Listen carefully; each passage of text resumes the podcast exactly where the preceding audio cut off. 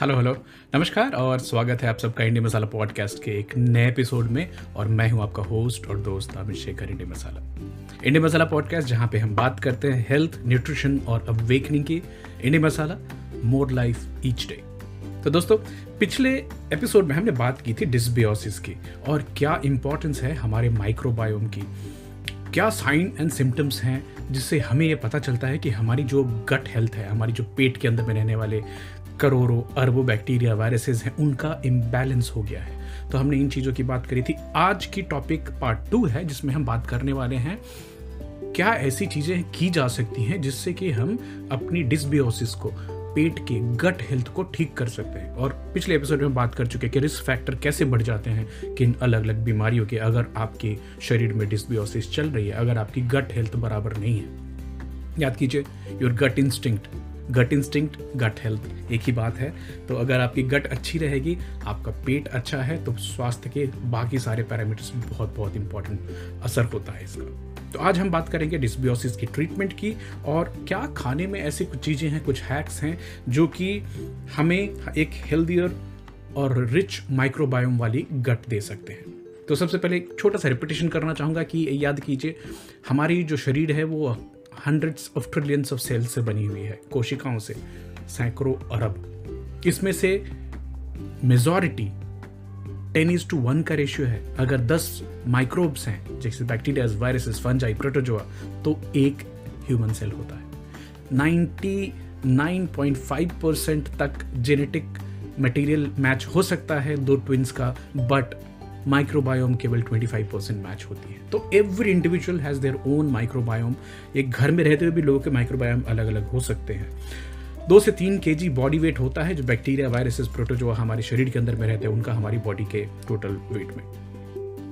डिस्पियोसिस अगर होती है तो आपके जो सलाहकार हैं न्यूट्रिशनिस्ट हैं डॉक्टर्स हैं, वो आपको खाने में vitamin B complex B six B twelve को बढ़ाने की सलाह दे सकते हैं। Calcium, magnesium, beta carotene, zinc, इन सब की इंपॉर्टेंस की जाती है। एक खास ग्रुप ऑफ़ प्लांट्स है जिसको ऐड किया जाता है डिस्बियोसिस वाले केसेस में, वो है डार्क लीफी ग्रीन्स हरी पत्तेदार सब्ज़ियाँ।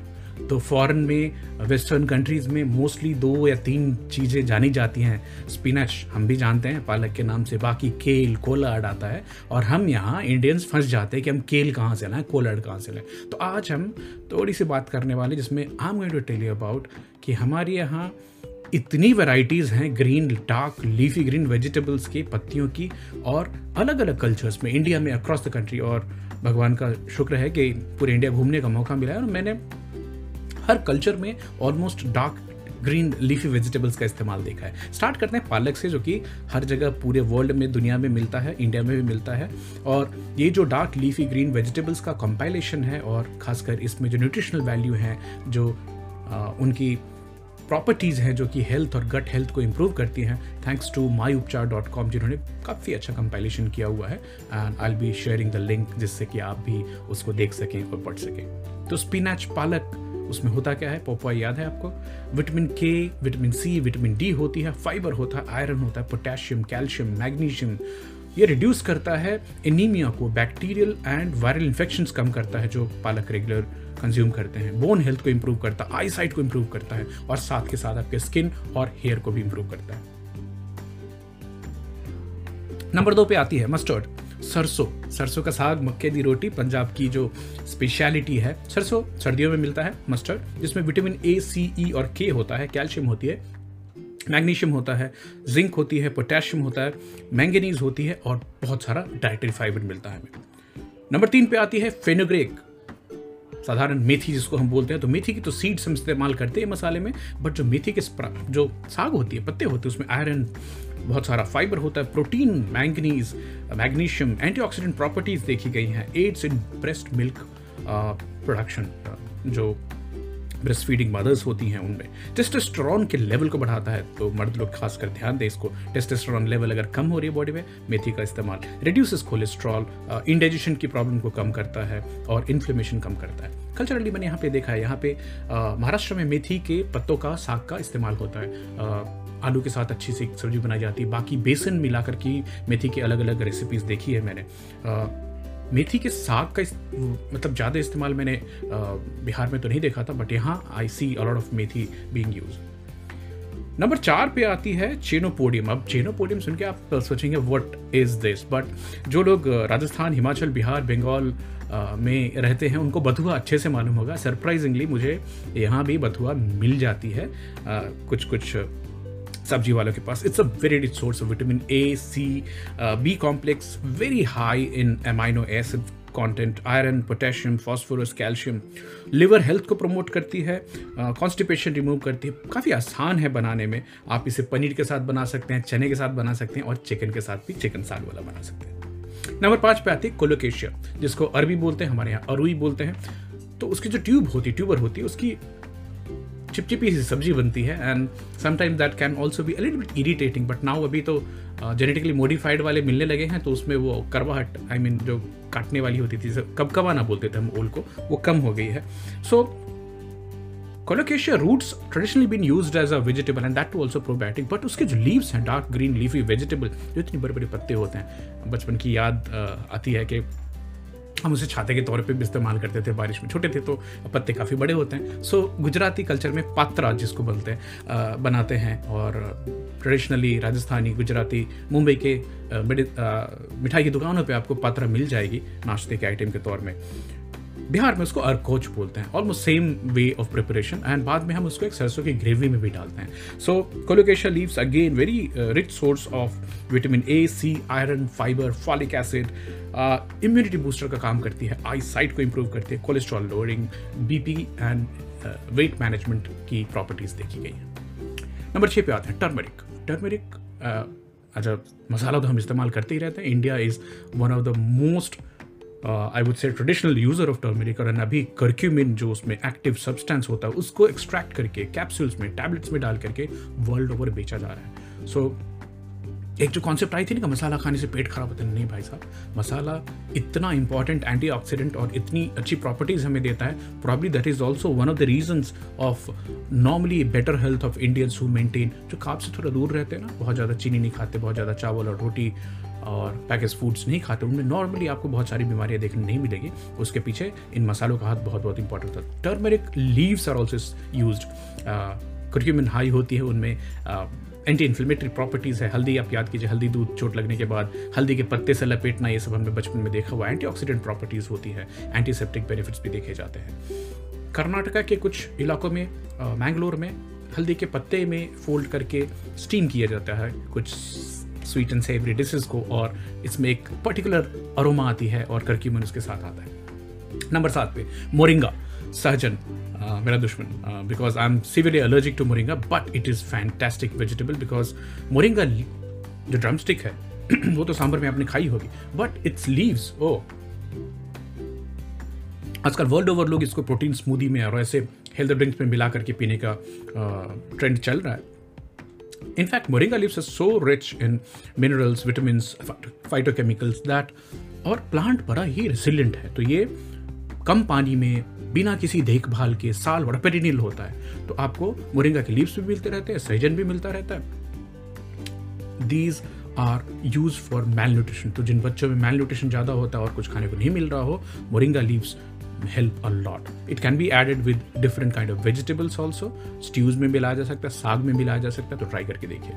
अगर आपके कल्चर में इस्तेमाल होता है तो मुझे ज़रूर बताइएगा कमेंट में लिख करके। इसके बाद हम बात करते हैं पलसेन की कुल्फा।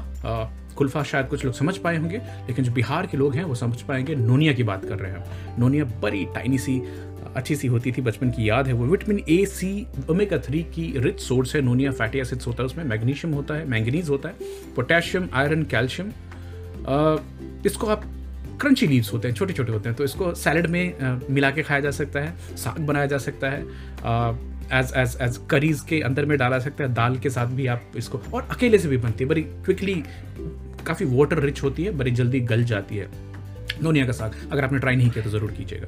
इसके बाद हम बात करने वाले वाटर स्पिनच की। देखने में स्पिनच जैसी होती है और खासकर बंगाल बिहार में धान के खेतों के बीच में लंबी लंबी स्पिनच की पतली, इसको कर्मी भी बोलते हैं, कर्मी का साग। तो बंगाल और साउथ में भी इस्तेमाल होता है। Cholesterol lowering properties as per my dot com liver health liver के हेल्थ को इंप्रूव करती है एनीमिया कम करती है इंडाइजेशन कम करना कॉन्स्टिपेशन कम करना और डायबिटिक लोगों के लिए भी इसका इस्तेमाल किया जाता है। लास्ट में, दसवें नंबर पे फाइनली कोलाड।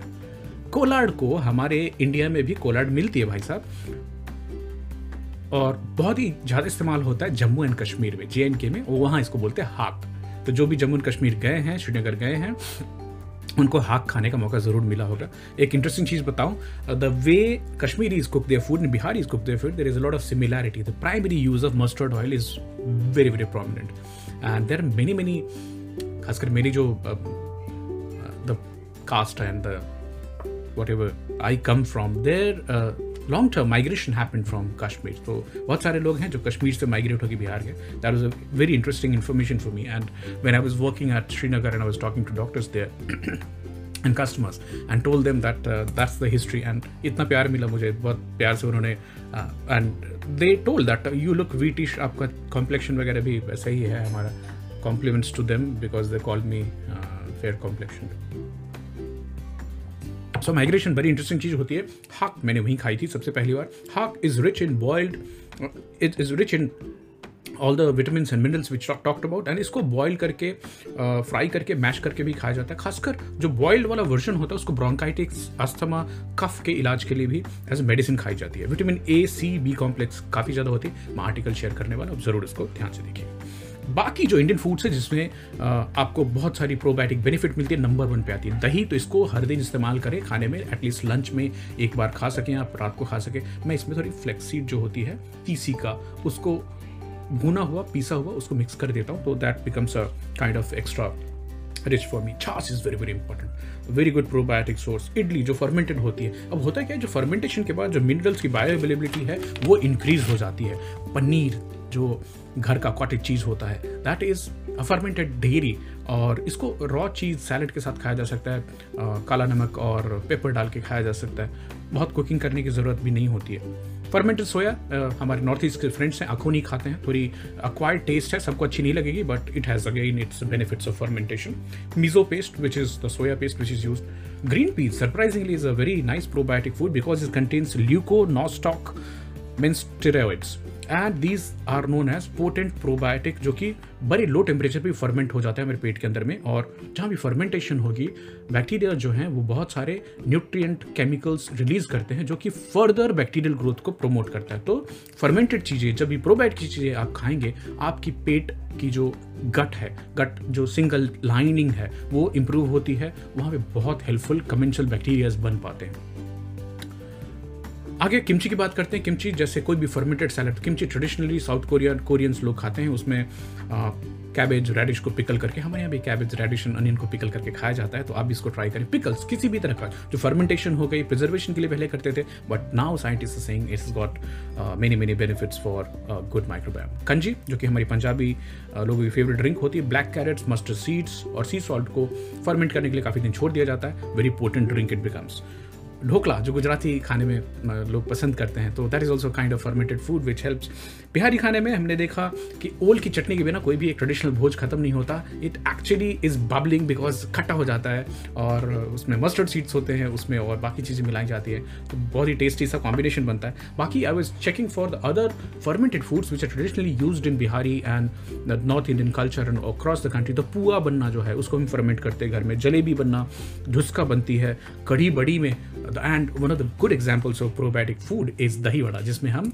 दही जो कि प्रोबायोटिक है और साथ में उड़द का वड़ा बनाते हैं और उसको फर्मेंट होता है, बाद में उसको दही बड़े में इस्तेमाल करते हैं। तो आप ज़रूर कमेंट कीजिए शेयर कीजिए कि आपके कल्चर में, आपके घर में कौन से fermented probiotic foods traditionally are being used I am not talking about going for the bottled one Yakult and all but do share your experience तब तक मैं एक नई टॉपिक लेके आपसे कल मिलता हूँ वापस। तब तक अपना ख्याल रखिए। Here is in masala signing off from today's episode see you tomorrow bye take care